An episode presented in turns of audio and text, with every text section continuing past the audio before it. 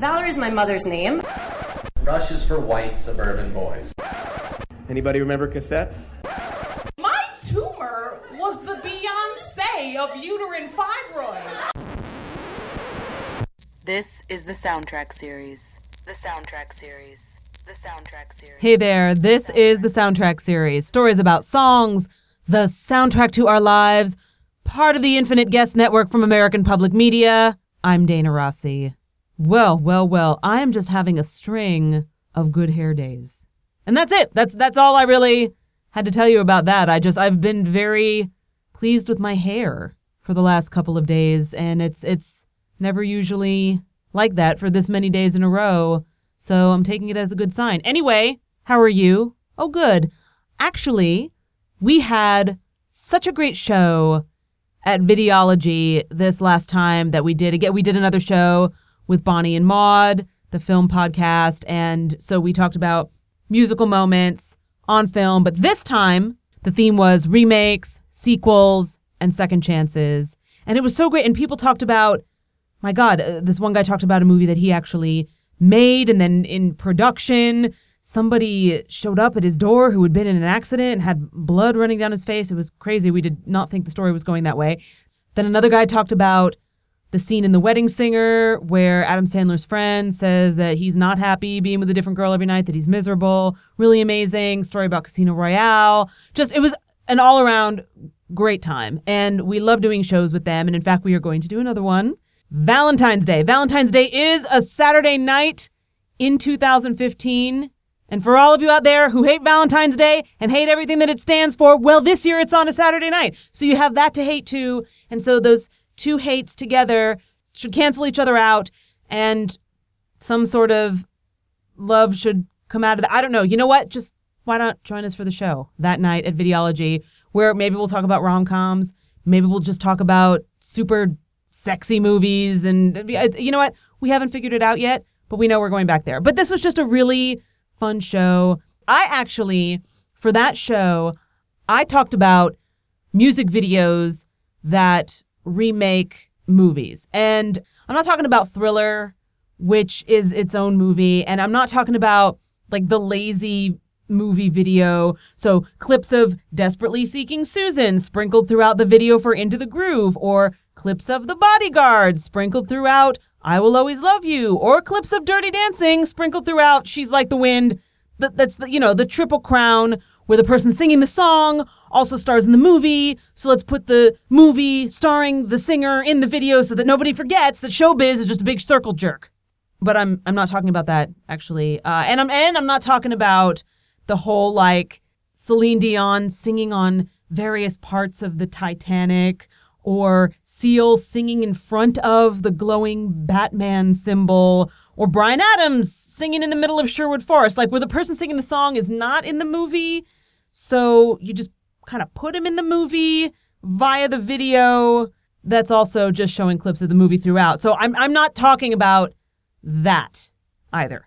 I'm, I'm, I'm talking about music videos that straight up remake movies to, to serve their purposes of video. Something like Fancy by Iggy Azalea, that is a straight up three minute clueless. Or something like Everybody Hurts by REM, that's kind of a nod, a tip of the hat to Fellini's Eight and a Half, of course, because REM, a band that expects us to very seriously digest lyrics like life is bigger than you and you are not me. That band's not gonna remake Uncle Buck, you know? So that kind of stuff. But in preparing for this, that I thought, oh, I'm going to talk about, you know, music videos that remake movies. I went back and watched very closely the ones that, that I was picking to do, you know, and just kind of combing through, like, you know, what is it I'm going to pick to talk about? And two videos jumped out at me that, you know, it's like you, you watch something as a kid and maybe you watch it over and over as a kid and then you have your ideas about it as a kid and then you go back and watch it as an adult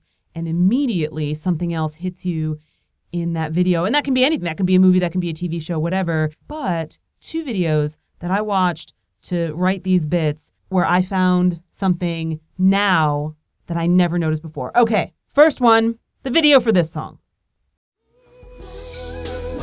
Hurry, hurry, lover, come to me. I wanna see I wanna see you get free with me. Now, you may remember the video for this was Rebel Without a Cause. But the thing is, when I first saw this video in 1991, I was 12. So I thought it was Grease. And I, I didn't know Rebel Without a Cause. I'd never seen Rebel Without a Cause. And, and that's what, you know, the video is doing. And they really want to accurately imitate Rebel Without a Cause, even while using floppy haired, point break era Keanu Reeves. So they're getting close, but not that close. They include what they feel to be the important scenes the observatory scene, the tire slashing scene, the chicken game scene, of course, and we'll get back to that in a minute. The let's hang out in this abandoned mansion scene, talk about our feelings, all represented in this video. There's just one tiny problem. Like I said, I'd never seen Rebel Without a Cause. Never. So, in that iconic chicken game scene, I was unclear as to why Buzz, you know, the one that's not Keanu Reeves in the Rush Rush video, would just keep driving over the cliff. Keanu Reeves jumps out of the car. Well, why doesn't the other guy jump out of the car too? And that had always really puzzled me. It was like, was he distraught because his woman was making eyes at somebody else? And, or was he just like crazy, just a true wild man, like fully committed to being the most unchicken and good for him?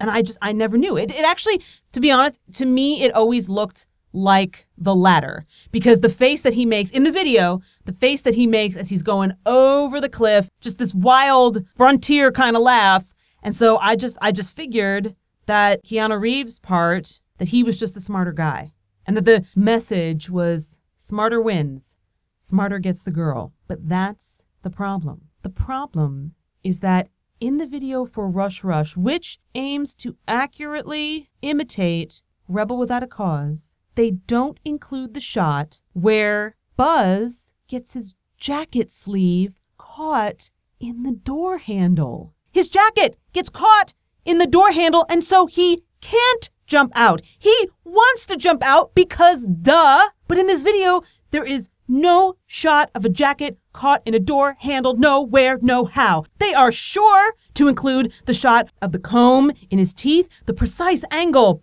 of the knife slashing the tire, the swirl of Paula's skirts as, as she runs after the cars, but no shot of a jacket getting caught in a handle preventing him from jumping out of the car. So that when you're 12, like me, and this video is very unfortunately your introduction to this iconic scene, you just think that Buzz wanted to go over the cliff, was kind of crazy, suicidal in that way. I, that's that's that's one teensy tiny crazy important shot. I'd even say it was the key to understanding the tone of that entire scene. But I guess I, I guess in the video for Rush Rush, they had no room for shots like that.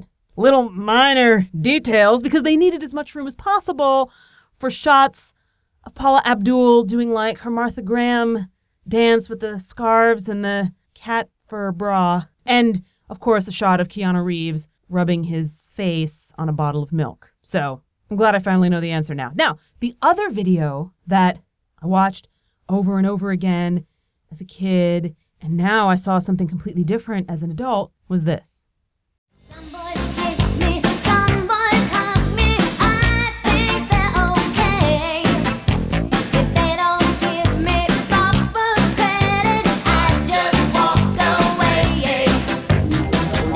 Know the video for this.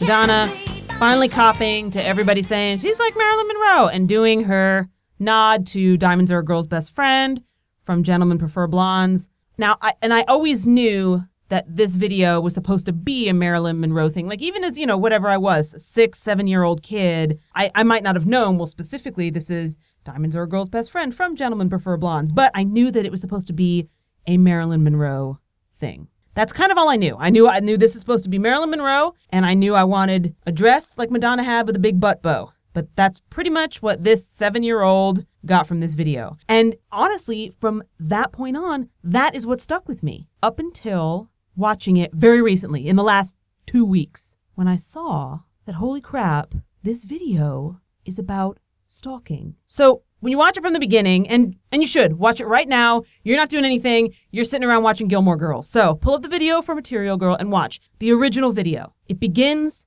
with a guy, see the big time, this big time Hollywood director, and he's talking to his producer or whoever it is, and he's watching this video of Madonna do the Diamonds Are a Girl's Best Friend thing. And he really wants to meet her. And he says, Bring me that girl. And, you know, the producer just keeps talking, but he thinks, I'm going to get her and she's going to be mine. So he starts stalking her. He follows her. He lurks in stairwells. He eavesdrops on her phone conversations enough to know that she told her friend that she was talking to on the phone that this other guy was trying to win her and impress her by buying her expensive gifts, and she didn't like all that expensive stuff.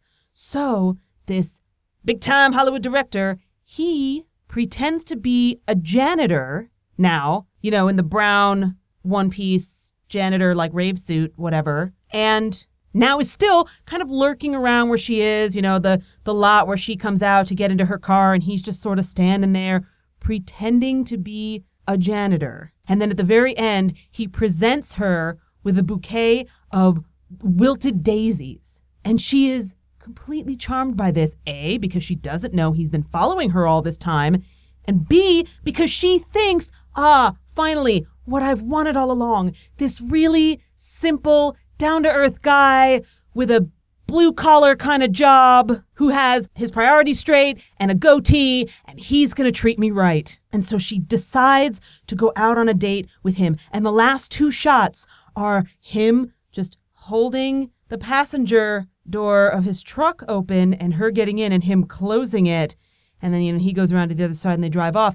And then the last shot is the, the both of them kind of making out. You just see it behind a window that looks wet, like it's almost like you're standing outside while it's raining, watching Madonna and a janitor make out. And oh my God, for the first time since seeing this video, when I first saw it when I was six years old, I thought that the next logical shot after that, after seeing what this story really was, the next logical shot should have been the one from her video for Bad Girl, where she is strangled with her own pair of stockings on her bed, just like eyes still open, but completely dead. And she's just this cold, blue corpse because he had been stalking her this whole time. I'm, I, I don't mean to be a downer, but just just please trust me. I, I- watch the video again, and and you'll see it like I saw it. I think May- may- may- maybe you won't go to as dark of a place as I did, but you will see he was following her. I don't know.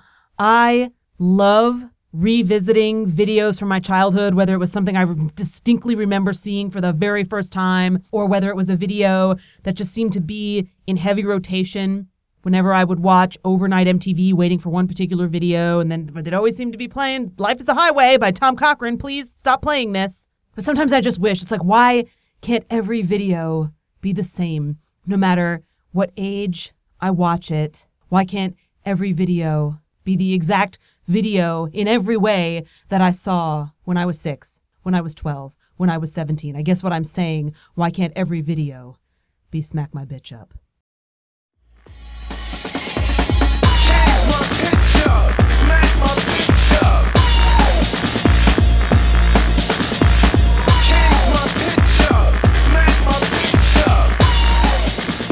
Wrong though, this video was crazy because in the end it's revealed like all these despicable things are being done by, oh my god, it's a girl. But still, even watching that video as an adult adult now, it's like, nope, I remember you exactly like this, 1998. All right, our story for this episode is from senior editor at Marie Claire, Whitney Joiner, who, by the way, is also one of the co founders of The Recollectors, a fantastic online community where people who have lost parents to AIDS share their stories. And so this is Whitney's story about her father, who died of AIDS in 1992, and how years later she and her brother were able to properly honor his memory. Am I right? Am I wrong? Or am I just dreaming?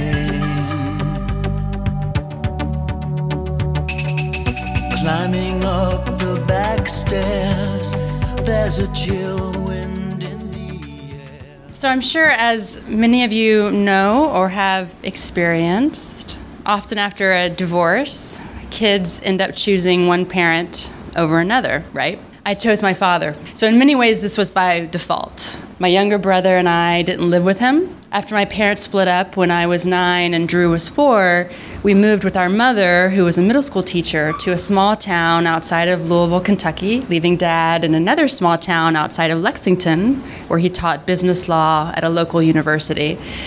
So he didn't have to deal with the messiness and the discipline of our day to day lives, making sure we were ready for school, signing our permission slips, taking us to piano lessons, grounding us for talking back. And while mom had a new husband who we couldn't stand and who couldn't stand us, dad never had a new girlfriend. He never dated at all. But he also seemed more interested in our lives than mom did at the time, in introducing us to culture and history and politics. He took us on vacation, to museums, to classical music concerts. Every other weekend, my parents would trade us off.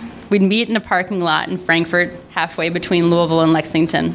In the dark, on the way back to Dad's house, we'd listen to his favorite cassette tapes, which became our favorites too George Michael, Modern English, Andrew Lloyd Webber musicals, INXS, Elton John, and this new band that Dad had discovered and loved, Erasure. I want to play you something, he said one night on the way home, and he popped in a dubbed cassette of Erasure's chorus. He fast forwarded to Am I Right, a melancholy song about a man searching in vain for his lost lover in the city where they first met. Isn't this beautiful? At the time, I was about 12, and I didn't know the singer was singing about a man. I didn't know any gay men.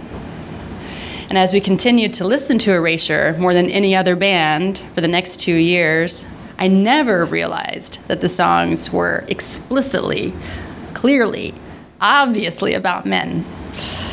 Men loving one another, betraying one another, breaking hearts, winning each other back, facing each other without shame. They were just infectious but not mainstream pop songs to me, a sign that the alternative music that I was reading about each month in Sassy really, really was taking over because even my dad was into it, even here in small town Kentucky. So meanwhile, we periodically accompanied, accompanied our father to the doctor for this mysterious blood problem that we never talked about. And every once in a while, he was saying these strangely uncomfortable and slightly scary things like, if anything ever happens to me, you'll be taken care of and he bought a cassette of Red Hot and Blue, a tribute album of Cole Porter covers. It was like the first Red Hot album they had. I remember him saying, the proceeds go to AIDS research. And I thought, oh, that's cool. But it was weird because my dad had never seemed interested in AIDS research before. And in the past, he'd said these homo- he'd said homophobic things every once in a while. So I thought, oh, this is so cool. My dad's like turning around and you know coming coming to the liberal side. This is great. And also among our VHS copies of Batman and Parent Trap and Ferris Bueller's Days Off, Ferris Bueller's Day Off, which were the movies, the only movies we had at his house, and the movies that we watched over and over again on hot summer afternoons, safely cocooned inside our air conditioning there was this boring sounding movie for grown ups called Longtime Companion. And I remember, what's this? I asked him once, holding it up. Oh, he waved it off. I used that in class, he said. That doesn't sound like a legal film, I thought, but I didn't ask any further. In 1992, two years after my father first played chorus for us in the car, he passed away in a Lexington hospital. And for a long, long time, it didn't feel safe to talk about him around my mother and my other family to admit that I loved him or missed him or felt anything except anger toward him. He'd lied to them about his sexuality. He'd horribly manipulated my mother in all sorts of ways that I still don't know to this day. There was a sense of relief in my house that he was gone, that this embarrassment was gone. I just started my freshman year at this homophobic, racist honestly, rural high school outside of Louisville. And I immediately just threw myself into school, into my first serious relationship, and racking up all these after school activities so that I could get the fuck out of Kentucky as soon as possible and away from my stepfather and my mother. But every once in a while, when I needed to secretly cry about him, or I wanted to remind myself how much I loved him and why, I'd listen to Erasure. And I'd think about driving around Lexington in dad's old black BMW when I didn't know he was dying, when we car danced, and wa- he waved to strangers like he was imitating Queen Elizabeth. and I'd feel ashamed for our shame and ashamed that I wasn't there for him more in those last months. And it would take many, many years before I would realize that I just didn't know how. So in 2005, Erasure went on tour. It had been 13 years since Dad died. We still barely talked about him. When I brought him up, I felt my family's eyes rolling. Can we just forget about this? Forget he existed? He made them uncomfortable. He reminded them of the years they wanted to erase. I'm not even sure we visited his grave. He was buried hours away from my mother's house in Paducah, Kentucky, near his family, who we'd lost touch with at the time. So, in all of those years, I never celebrated him in any way because I never felt like he was worth celebrating to anyone but me. His birthday would go by, the anniversary of his death, World AIDS Day, they'd all come and go. And I would think, I should do something. I should do something to commemorate my father. And then I'd have this voice in the back of my head thinking, stop making a big deal about this. But this I could do. I could go to this show. Because I loved Erasure too. And seeing dad's favorite band in his stead, I mean, who could argue with that? And nobody would have to know. It would just be me and my brother and my father's spirit. So nervously, I asked my brother if he'd want to come to New York. I offered to pay for the tickets. He was still in college in DC at the time. He's studying for finals, mom said. I don't see why this concert is so important. So by this time, I knew that Erasure was known as a gay band, but I'd never seen photos or seen any video. So it wasn't until Andy Bell walked out on the Irving Plaza stage wearing nothing but a white diaper and massive angel wings that my brother and I realized exactly how gay they were and what we were about to see. And what was happening on stage was such a spectacle. It was so amazingly, awesomely proud and unashamed, and so joyful and celebratory, the opposite of the undercurrent of our daily lives growing up and after his death. It was the gayest thing we had ever seen. I actually went to Smith College, so maybe it wasn't the gayest thing I'd ever seen.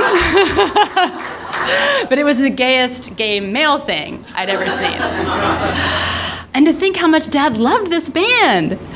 And to know later, we found out later that he'd been active in the club scene in Lexington and Louisville, where he must have danced to these songs and cruised to these songs and fucked to these songs or whatever he was doing to these songs.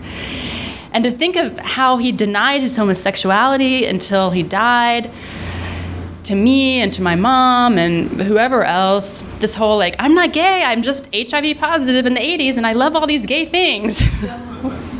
so we danced to drama and to Stop and to Victim of Love and to Who Needs Love Like That and to all of our favorites. And Drew and I kept looking at each other with these huge smiles and shaking our heads at how funny it all seemed and just how wild it all was. Like, this is so gay and it is so amazing. For the first time, we saw this new facet of our father's personality. Like, maybe he wasn't always the uncomfortably repressed, angry, but loving man that we had remembered. That if he reveled in this music so much, I mean, maybe I'm making huge leaps here, but still, if he reveled in this music so much, which was so open and honest and proud and gay, and he shared it with us, maybe he wasn't just a sad, repressed man who never came out. Suddenly, all his idiosyncrasies came together through a camp lens in a way they never had before. And I said to Drew, I kind of think Dad was a huge Southern queen. I mean, there had to have been a part of him that was joyful and free somehow and okay, even through all the Gothic repression and secrecy and disease and death. And maybe he only found that on the dance floor. And I have no idea. And I'll probably never know. But I did know the words to almost every song. And when we left that night, sweaty and wrung out, something had transformed within us. And we left with a fuller picture of the possibility of who he was and a sense of magic and light and release. Those songs were beautiful, and Andy Bell was beautiful. And we had finally celebrated our father in a way that felt true and real and meaningful. And I thought back to 1992 when we stood by Dad's grave at the funeral that he had planned for himself, where we sang Amazing Grace, and everyone I imagined wished they could have been anywhere but there. And to me, that night, 13 years later in Irving Plaza, that was the real memorial. where my brother and I got to remember the person we loved deeply and truly, and we left feeling proud and a little less burdened, and like maybe somehow we knew our father just a little bit more. Thanks.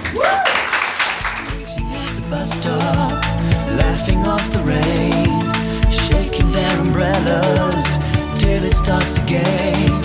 Flowers in the water, floating off downstream, paper in the gutter. Yes, the beautiful, the amazing Whitney Joiner. And remember, as I was saying before, Whitney is one of the co founders of The Recollectors. And it's this online community of people who have lost parents to AIDS and they share their stories. They just launched this year, just this past summer, and it's it's really wonderful. I I, I follow them on Facebook. You can follow them on Facebook. It's the Recollectors, R E C O L L E C T O R S, and they're a wonderful group with powerful and beautiful stories.